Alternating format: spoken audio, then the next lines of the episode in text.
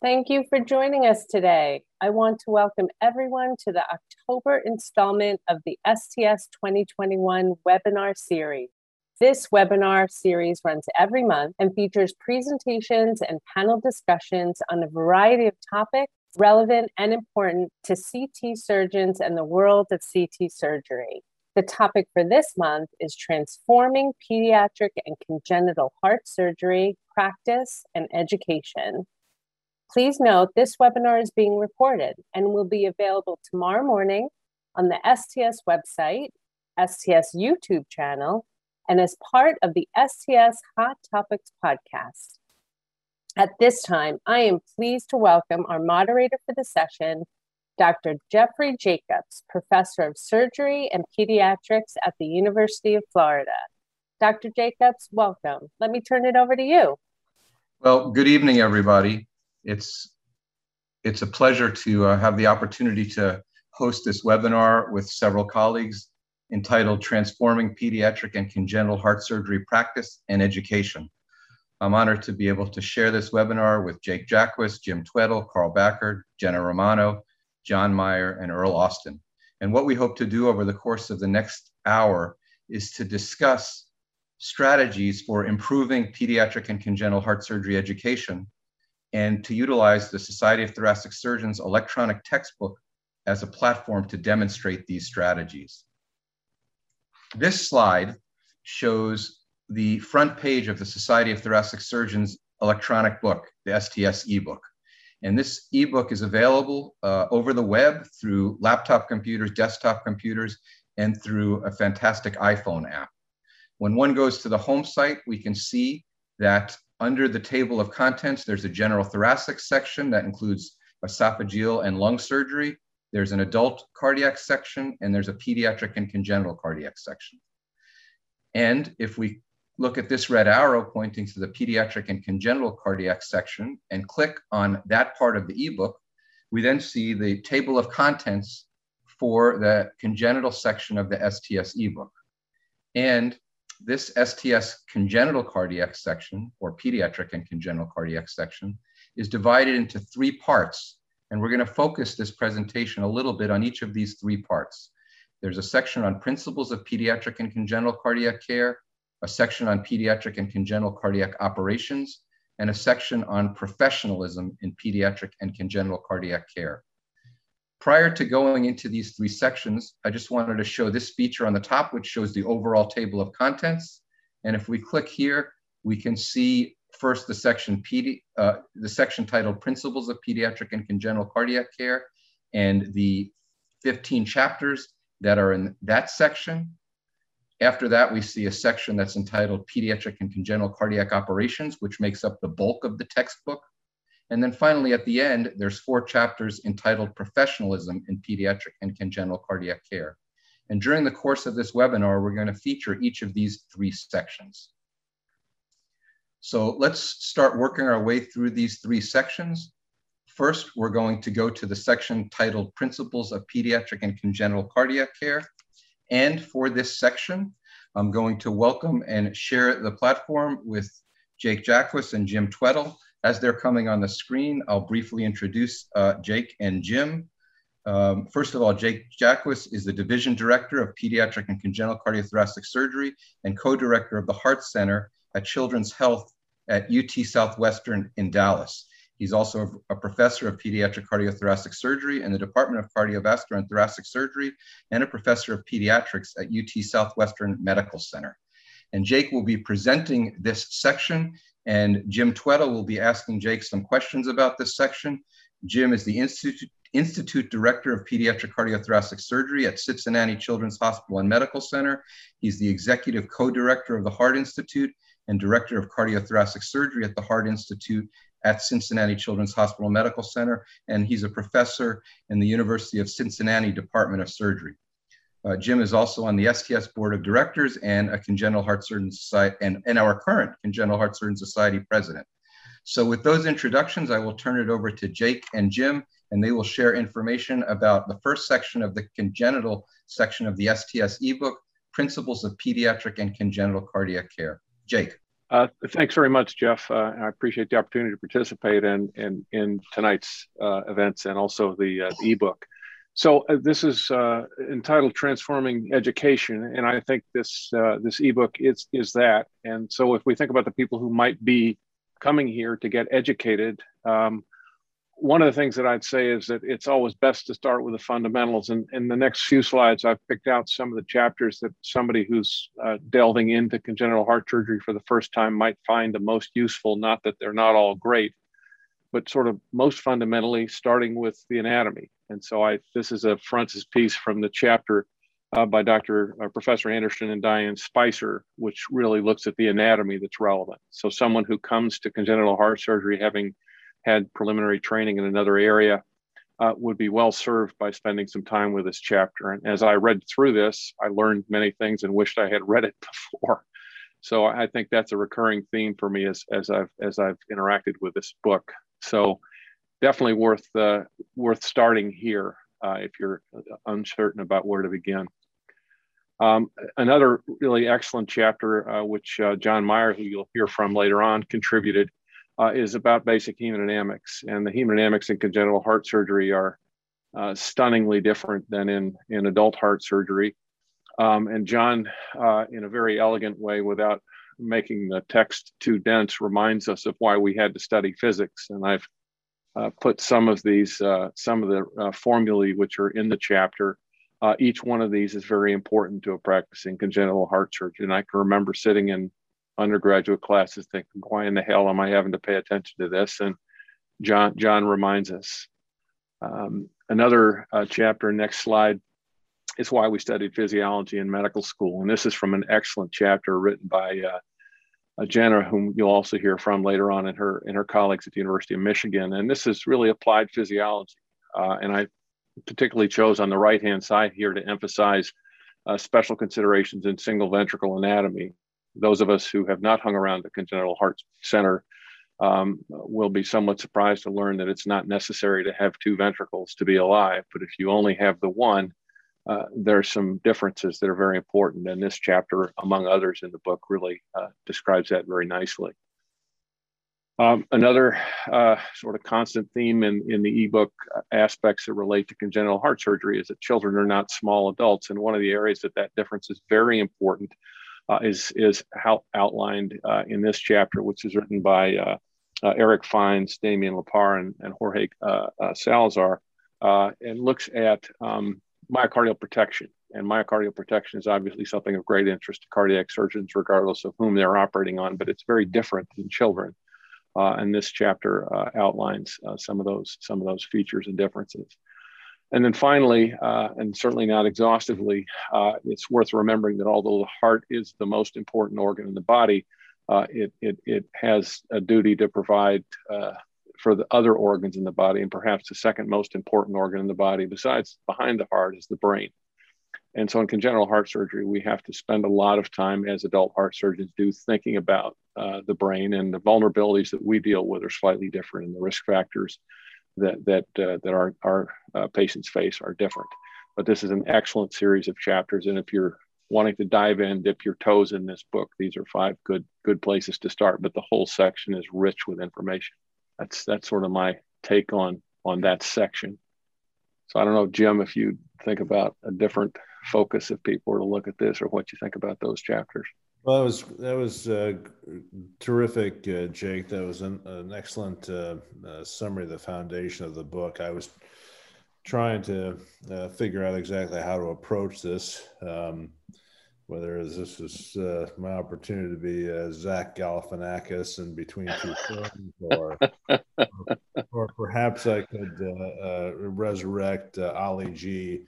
and do an interview, reminiscing. Well, certainly Zach Galifianakis would be, uh, uh, in terms of physiognomy, perhaps more similar than than than Sacha Baron Cohen. Thank you for that. Two good choices there. Uh, but I would like to. So you have um, uh, you've been in academic programs uh, your entire career. Uh, the University of Miami, Medical College of Wisconsin, Arkansas, Duke and now uh, UT Southwestern. And and in leadership roles in most of those programs. And, and in that uh, uh, capacity, you were in charge of the resident education uh, during uh, for, for congenital heart surgery. And you know the residents are always uh, asking, you know, what's the what's the best book, and and um, so my question is two parts, really. Um, one, uh, what is the best kind of textbook for congenital heart surgery, and is this that uh, is this that book?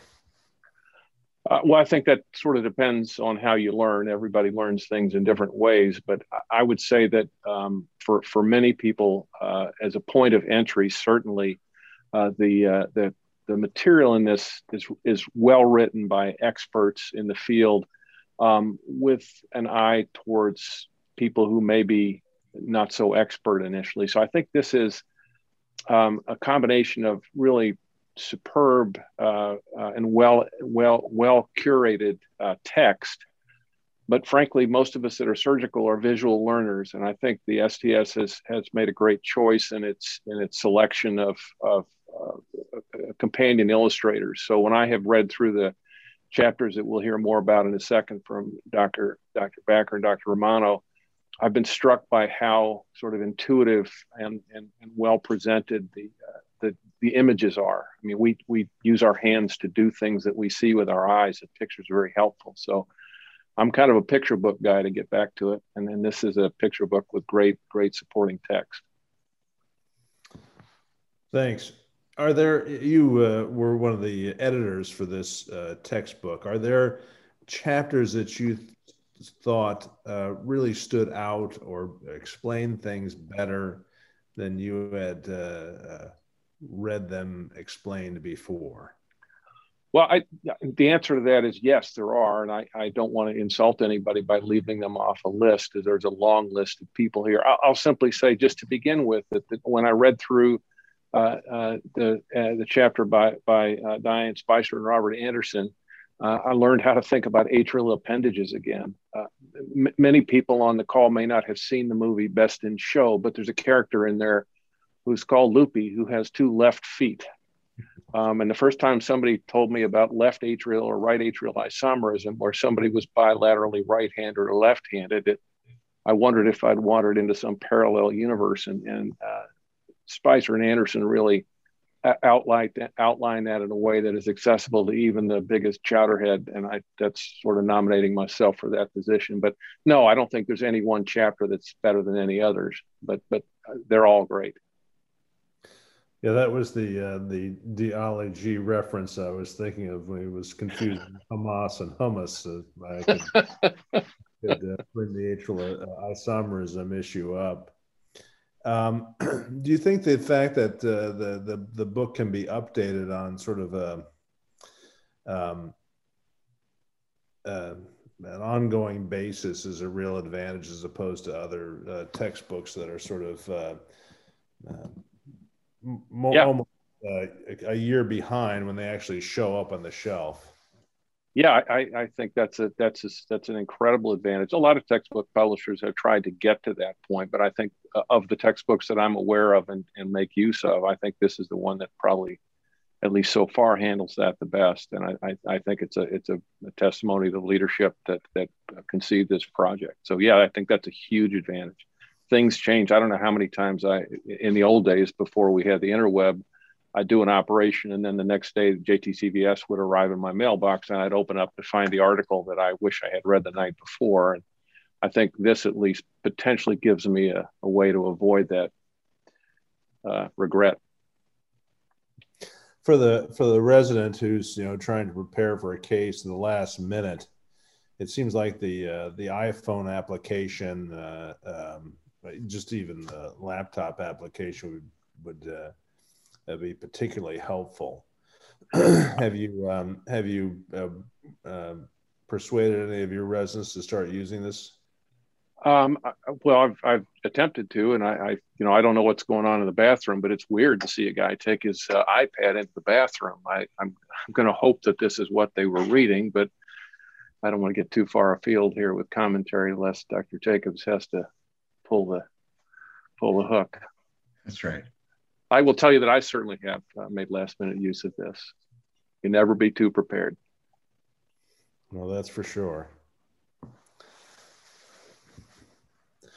Yeah, well, that that uh, uh, I, I, just the, the these beginning chapters, which really lay the foundation, are are, are remarkable. I the anatomy. Uh, I mean, I, you know, in order to relate to our cardiology colleagues, especially the imaging colleagues, um, we really just have to make certain we have that common language and that we all understand what we're talking about when we talk about different uh, uh, anatomy. And I think this uh, the, the, the chapter by Anderson and Spicer is absolutely spectacular. Um, and then uh, the the physiology and and um, uh, hemodynamics again uh, really essential if you if you're going to be conversing with uh, with your cardiology colleagues. Um, and uh, and and I think this this section of the book really lays all of that out incredibly well, and uh, uh, builds the foundation. Uh,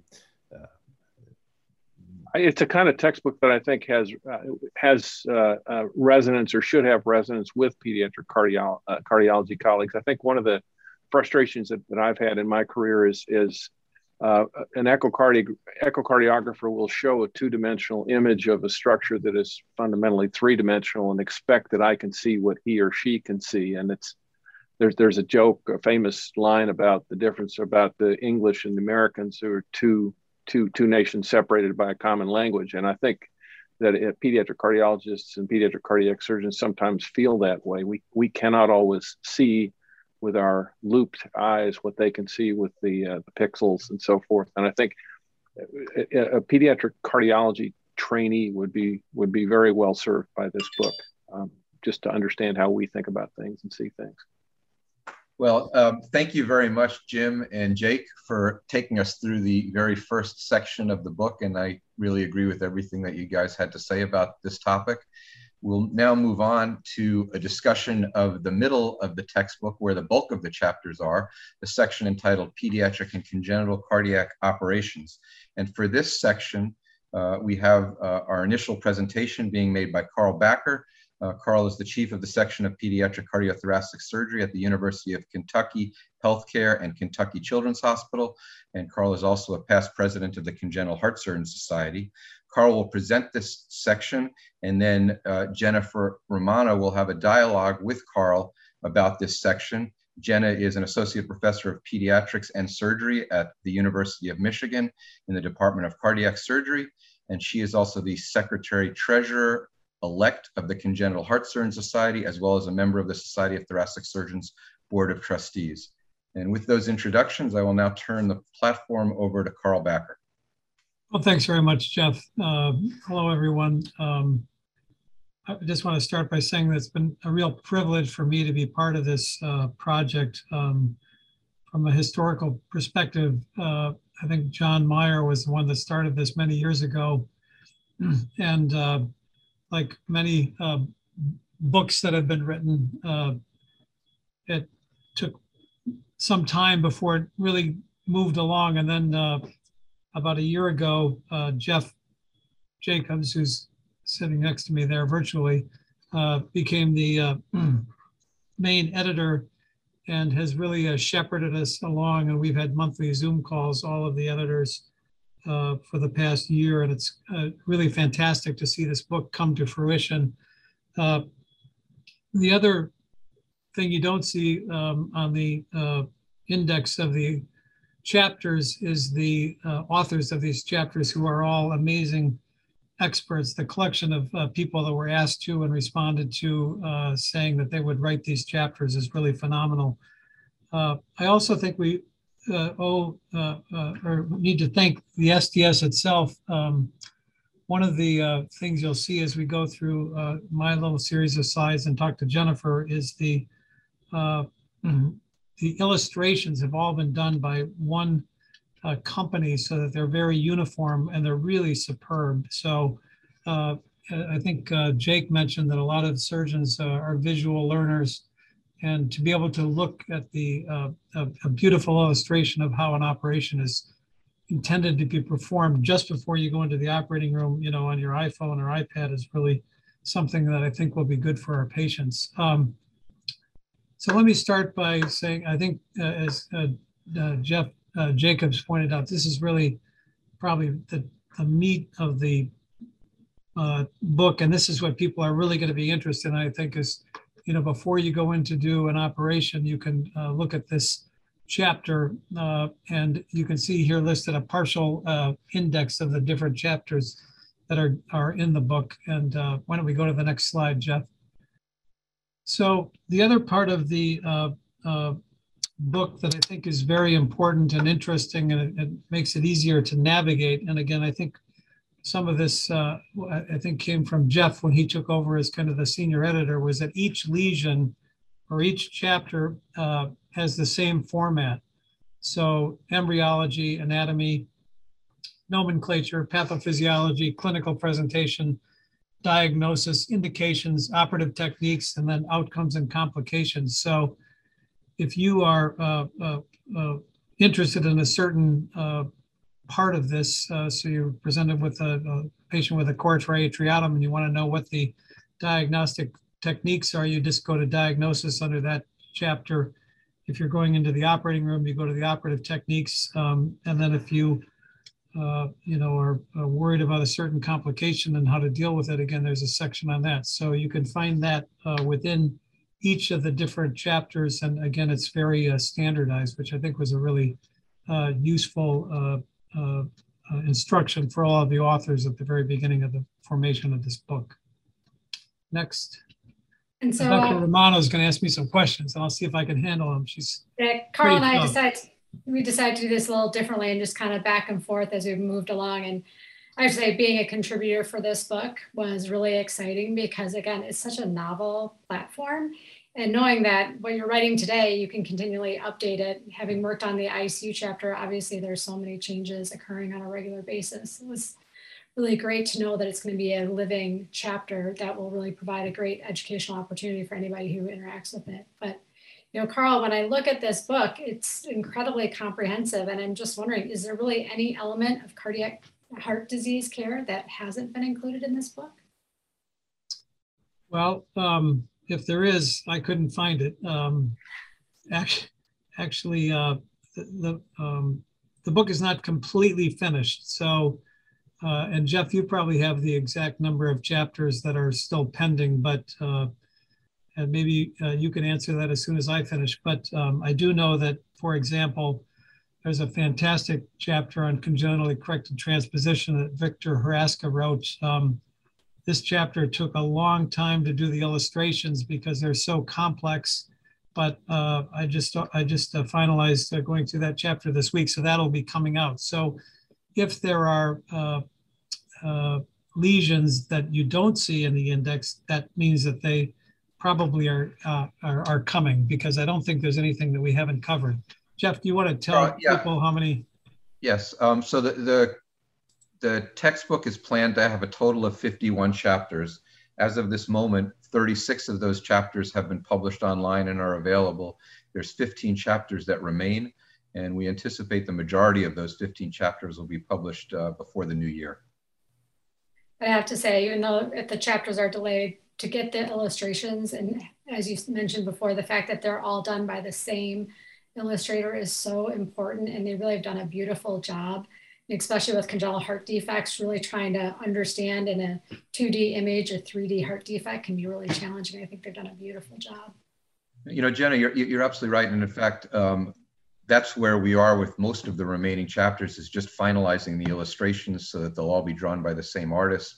And then many of the chapters also have videos embedded in them showing the surgical technique as well. And that's the final details that are being worked out on the remaining 15 chapters. And like I said, most of those will be posted before the new year.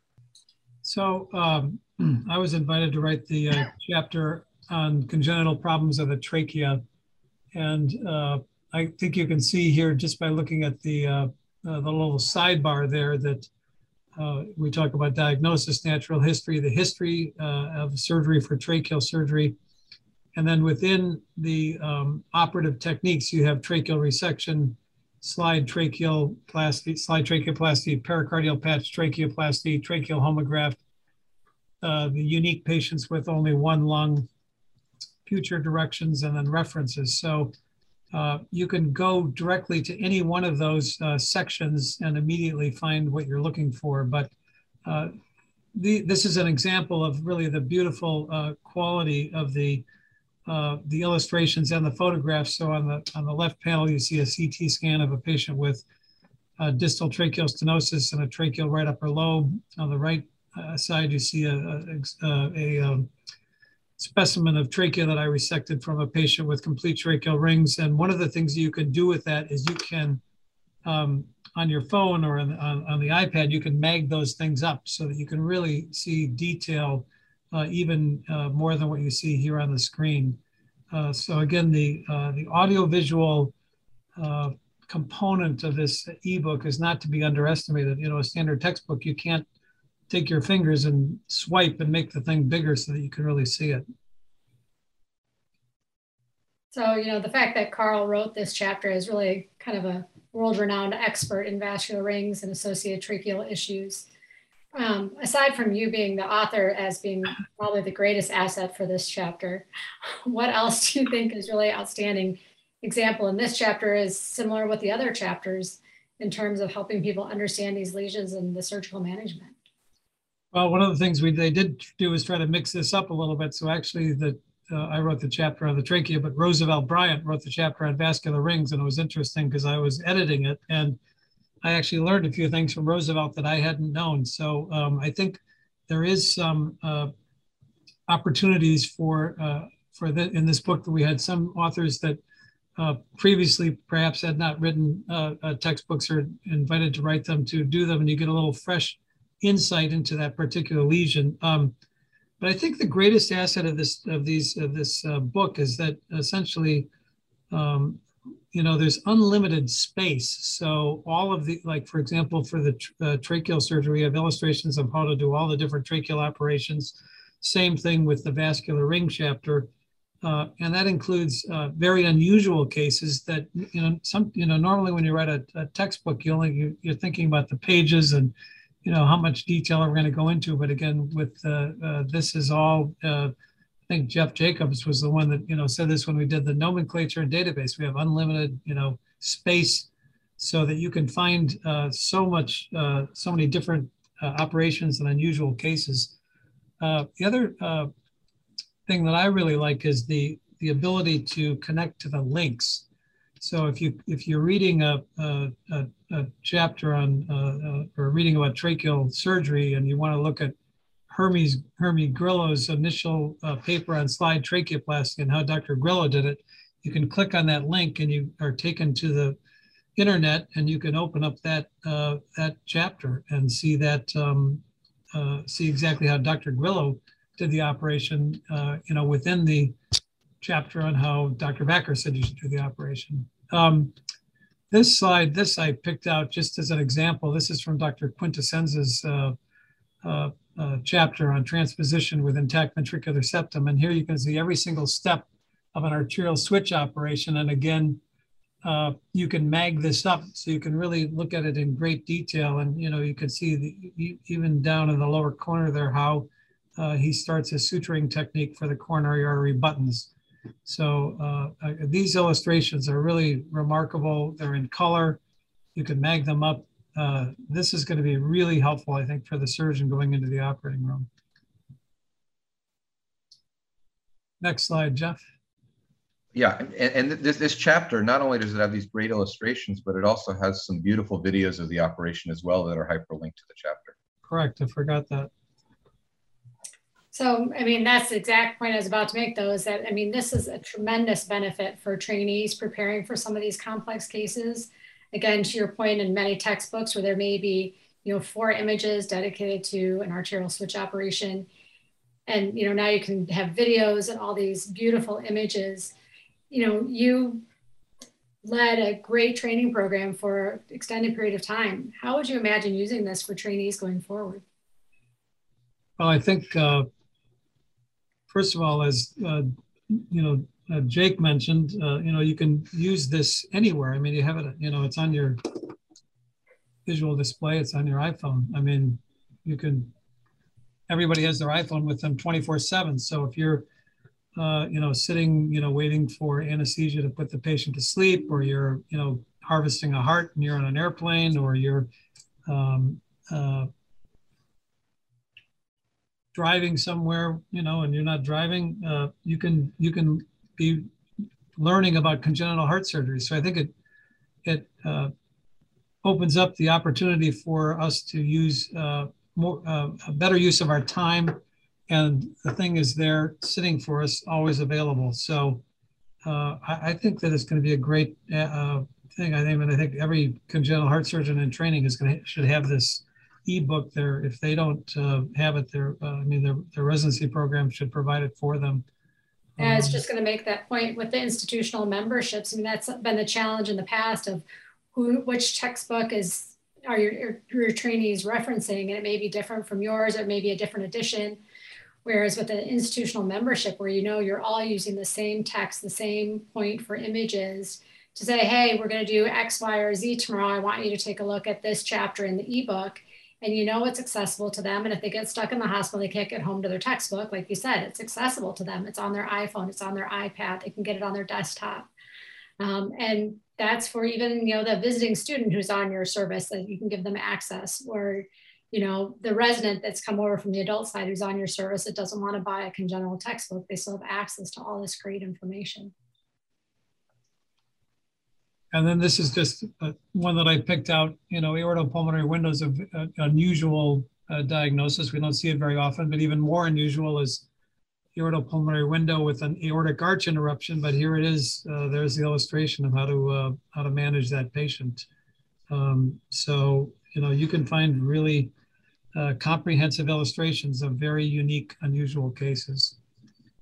Yeah, and these pictures also demonstrate the advantages of having a core group of artists illustrate all of the chapters because there's a conformity, conformity and standards between each chapter on the way the illustrations play out.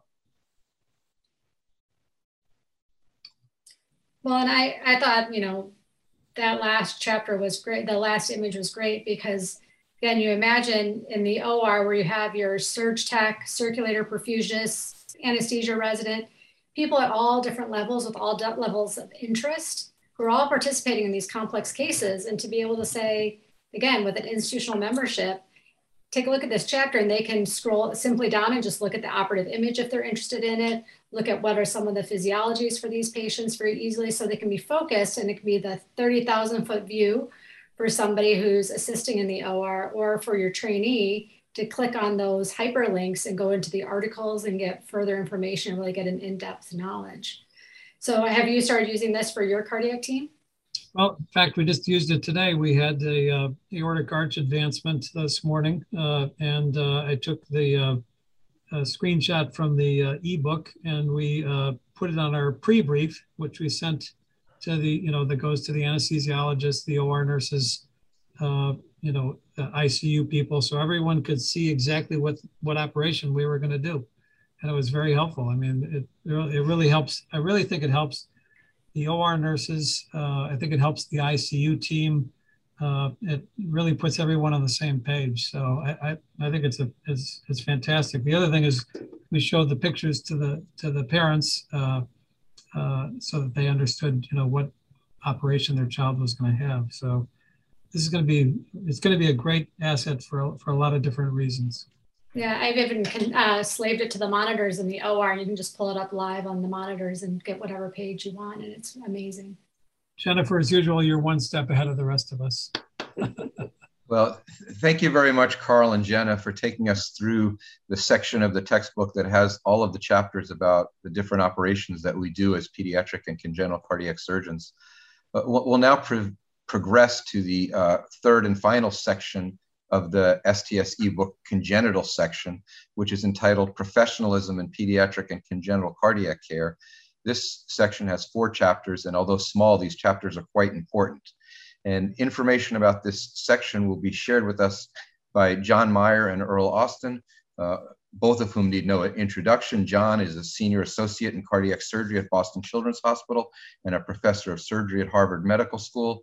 He's also a past president of the Society of Thoracic Surgeons, and he's going to present this section and have a dialogue with Erle Austin, who's a professor of surgery emer emeritus uh, in the Department of Cardiovascular and Thoracic Surgery and past chair at University of Louisville. And Erle is also a past president of the Congenital Heart Surgeon Society. So with this introduction, I'll turn it over to John Mayer. Thank you. Uh, it's uh, great to see this uh, textbook uh, that Bill Baumgartner and I started on the cardiac side several years ago get to this uh, almost done uh, state.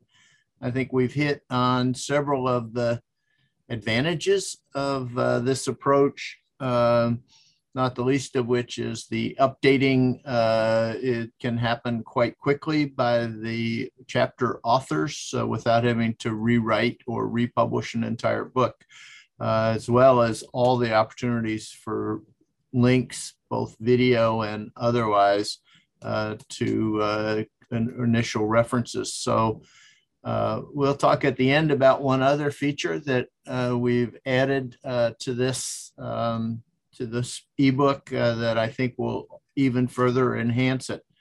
But what I'm going to talk about just very briefly here is the last section in the book, but one might argue um, that uh, this is the most important. So, Erle, why don't you start us off? Uh, thanks, John. and I appreciate uh, being involved here. Um, obviously, it's a, it's a pleasure doing this with John, who I've known for uh, for many years. And in addition to the to so many of his contributions to this this uh, electronic format, he's contributed to anatomy, physiology, and so more so many other things. But John is also a humanist, and I think one of the strengths of this ebook is the fact that there is a, a whole section that um, is related to professionalism which basically refers to the humanistic part that we provide as physicians, surgeons, as caretakers of patients, and, and the fact that we have to deal with uh, little patients and larger patients. And um, a lot has to go into ethical aspects of uh, the fact that we actually um, go in in a relatively high stakes situation with a child or older person with congenital heart disease. And there are clearly ethical aspects of it. And I think you will enjoy uh, reading John's chapter, um, which basically is the first of several chapters related to uh, to professionalism. And I thought we'd start with uh, why should a surgeon be concerned about ethics, John? Well, uh, first of all, um, Jeff, you want to advance one, please? Uh, you know, there are unique aspects about providing surgical care, which is different than many other forms of medical care because we're actually invading a patient's body. Uh, and in some interpretations, we are actually harming them in order to heal them. And if we did this in any other setting other than the practice of surgery uh, that would be uh, illegal, um, uh, to say the least. Other aspect of this that is not commonly thought about is that once patients are in a surgical setting, particularly under anesthesia, uh, they can't defend themselves and they're essentially uh, surrendering all ability to make choices to the surgeon. So, so John, obviously the ethics is a big part, and I think uh, that helps us sort of understand how important it is for us to take that into account. But professionalism covers a lot of areas, and um, can you uh, kind of uh, go into some of the others? Well, I one of the things that I spent some time talking about in the chapter is this uh, notion of uh, our role uh, as a leadership role as opposed to just somebody who makes an incision and you know stops the bleeding and fixes something Uh, and I think this is an important uh, reference. I, I, would encourage uh, everyone to read it. Uh, it's this notion about uh, understanding the difference between leadership and authority uh, as defined by this member of the Harvard faculty over at the Kennedy School named Ron Heifetz, who actually is the son of a neurosurgeon. All of us may have remembered at some point in our training Heifetz clips uh, the, that was Dr. Heifetz's uh, dad. But in any event, uh, this just gives you an idea, and without going into all the details of this, just takes a little time to explain. But the kind of uh, things that I think are important to consider and uh, our interactions with families, and in fact, leading them, as Heifetz describes, into facing, you know, what really are quite difficult uh, decisions about going ahead with surgery or not, uh, you know, what approach to take uh, involves uh, not uh, the typical, you know, I've got the uh, stars on my shoulders, follow me leadership, but rather, you know, a different notion. But this is the kind of thing that, um, you know, we try to uh, deal with, or I have tried to deal with in this approach to the patients and families uh, section in this uh, professionalism area. So, so John, the uh, all of us who are in this field, and I think it's true for most all other fields in medicine, and particularly surgical ones, um, we sort of have to connect with the families, and and you've already indicated that you don't want to come on as primarily an authority. You actually want to have a way to, to carefully communicate with them, to explain um, what to anticipate, the risk involved. And um, I know I learned some from you when I was a fellow um, at Boston Children's, just watching you, and I've tried to learn from that. I wonder if you might share with us your approach to uh, patients who patients or their their child that uh, has to undergo a uh, an operation. So uh, um, we spend a fair amount of time in this uh, chapter on the approach to patients and families, talking about informed consent, and um, I would just point out a few highlights from that. Uh, first of all. Most studies that have looked at informed consent show that patients or families do not remember much of what their surgeons tell them during the informed consent process. Uh, and uh, as part of my approach, uh, what I have uh, tried to do is to uh, explain that medicine and probably all of biology, but particularly surgery, is an odds game, uh, which has risk, and that you know, my responsibility as an operating surgeon is to recommend a treatment approach that gives the best odds and the least risk uh, for every patient, uh, considering all the alternative ways of treating it.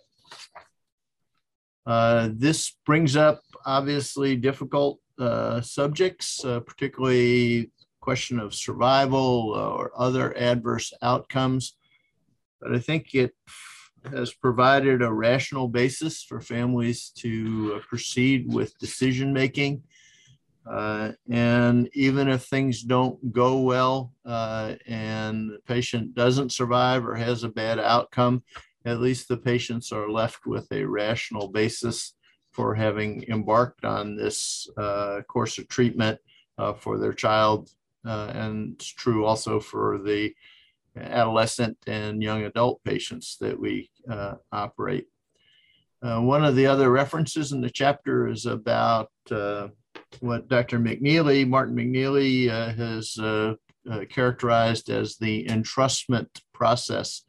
And so the informed consent process is not just about getting somebody to sign a document so you could use it if you had got, gotten sued or something like that uh, in court, uh, but it actually can be a mechanism by which uh, the human side of the surgeon is actually demonstrated along with their competence and knowledge of the given disease process. Uh, and a subsequent side benefit is uh, it also allows the surgeon to live with himself uh, because he knows he has pursued this course uh, with um, uh, with a good rational basis, uh, even if the operation hasn't turned out exactly as intended. So the final few thoughts are, are ones that uh, are cited just to solidify many of these concepts, not the least of which is the notion the, or this quote from Einstein, uh, who uh, indicated that whoever is careless with the truth cannot be trusted with important matters. So again, makes it uh, quite important that we are rational and truthful in all things that we do. And probably the better quote is this to be trusted is a greater compliment than being loved. John, let me um, just interrupt for, for this particular part. You've already referred to something that this ebook has that um, other already printed textbooks have is the actually ability to comment um, on a basically something that's already been written. I think one of the other chapters in this section is from Gus Mavroudis and Constantine and Catherine Mavroudis and several others um, that actually talk about ethics. And interestingly, after you read that, you felt that there would be um, a value to um, add a comment. So, um, and, and, and in fact, I think you have it, um, or at least a portion of your comment there, but it's, uh, I wonder if you would uh, say something uh, uh about both the process of adding your comment and as well as maybe some of your, the, the thoughts in your comment.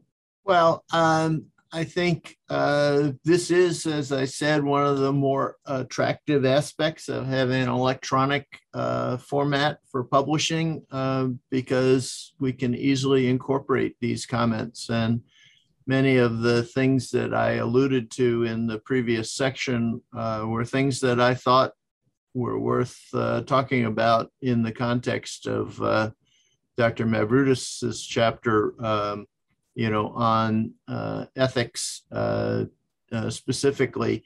Uh, but I think the important part here is that uh, you know we have this ability uh, and welcome, you know, commentary on a given chapter, whether it's, gee, I don't do the operation that way, I do it this way, or uh, and here's why, uh, or whether it's something more, um, you know, theoretical and uh, maybe slightly more nebulous, which is be commenting on a chapter on ethics. So uh, I think, um, you know, this is one of the great um, features of publishing in the electronic format. Certainly was one of the uh, aspects of the book uh, as originally conceived uh, and why we really thought that uh, this, this would be a major contribution and not just another textbook. Yeah, I, would echo that, uh, John. I think that the ability for any of the readers to write a commentary on the chapter, send it in to the editorial board, have it reviewed by the editorial board, and potentially after editorial board editing and approval have it added to the chapter as a commentary makes this more of a living and breathing document than the big thick textbooks that are currently sitting on the shelves in our offices and I, I think that's that and the instant accessibility from the phone at any time are two of the greatest features of this book Jeff, it strikes me it's also value, um, you know, because typically we were always waiting for the next edition. With you know, each edition usually by the time it's written and every been reviewed by editors and so forth. I'm, and I'm talking about the, the you know the books we have on our shelves. Um, that you're waiting for the next one. Well, actually, this is a, this is kind of a living document, and as new information comes along, the authors as well as others have the opportunity to keep it up to date. Yeah, and I think the other feature, you know, there is this, uh, you know, as part of each chapter, uh, there is a feedback button. Uh, literally, uh, as you're uh, reading through the chapter, if you have thoughts, you know, you can provide direct feedback that will go back to the author. Uh, and certainly, that's one mechanism by which one could uh, even perhaps offer a more extended commentary.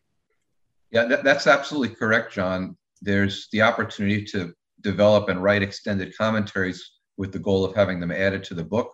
And then there's the feedback button that allows one to have maybe a shorter piece of feedback or a longer piece of feedback, not designed to be part of the book necessarily, but to go back to the authors and the editorial team.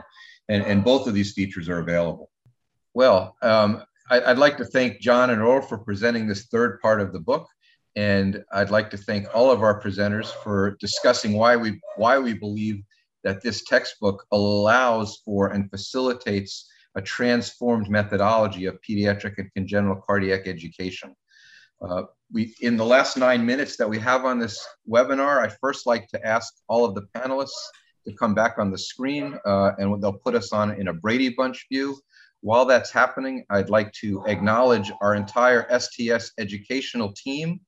Uh, this is a team that includes uh, Scott Bradbury, who's the Vice President of Education for the Society of Thoracic Surgeons, and the remainder of the education team, Karen Kostrinsky, Amanda Wright, and uh, Melissa Puthenmaiden. Uh, these three uh, individuals under the leadership of Scott, so these four individuals have been phenomenal and phenomenal in putting not only this STS congenital and pediatric cardiac section of the book together, but the entire ebook together. Uh, they devoted uh, hundreds and hundreds of hours to making this happen. They've had weekly phone calls with the group of people on this Zoom uh, for over a year and a half now and done the same activities for general thoracic and adult cardiac. So I would like to thank uh, all four of these individuals for their tremendous support of this book and of the Society of Thoracic Surgeons. And I'd like to briefly turn it over to our STS team so they can talk a little bit about uh, how one might access this book. Thank you so much, Dr. Jacobs, and the wonderful panel. The STS Cardiothoracic Surgery ebook is now available for purchase.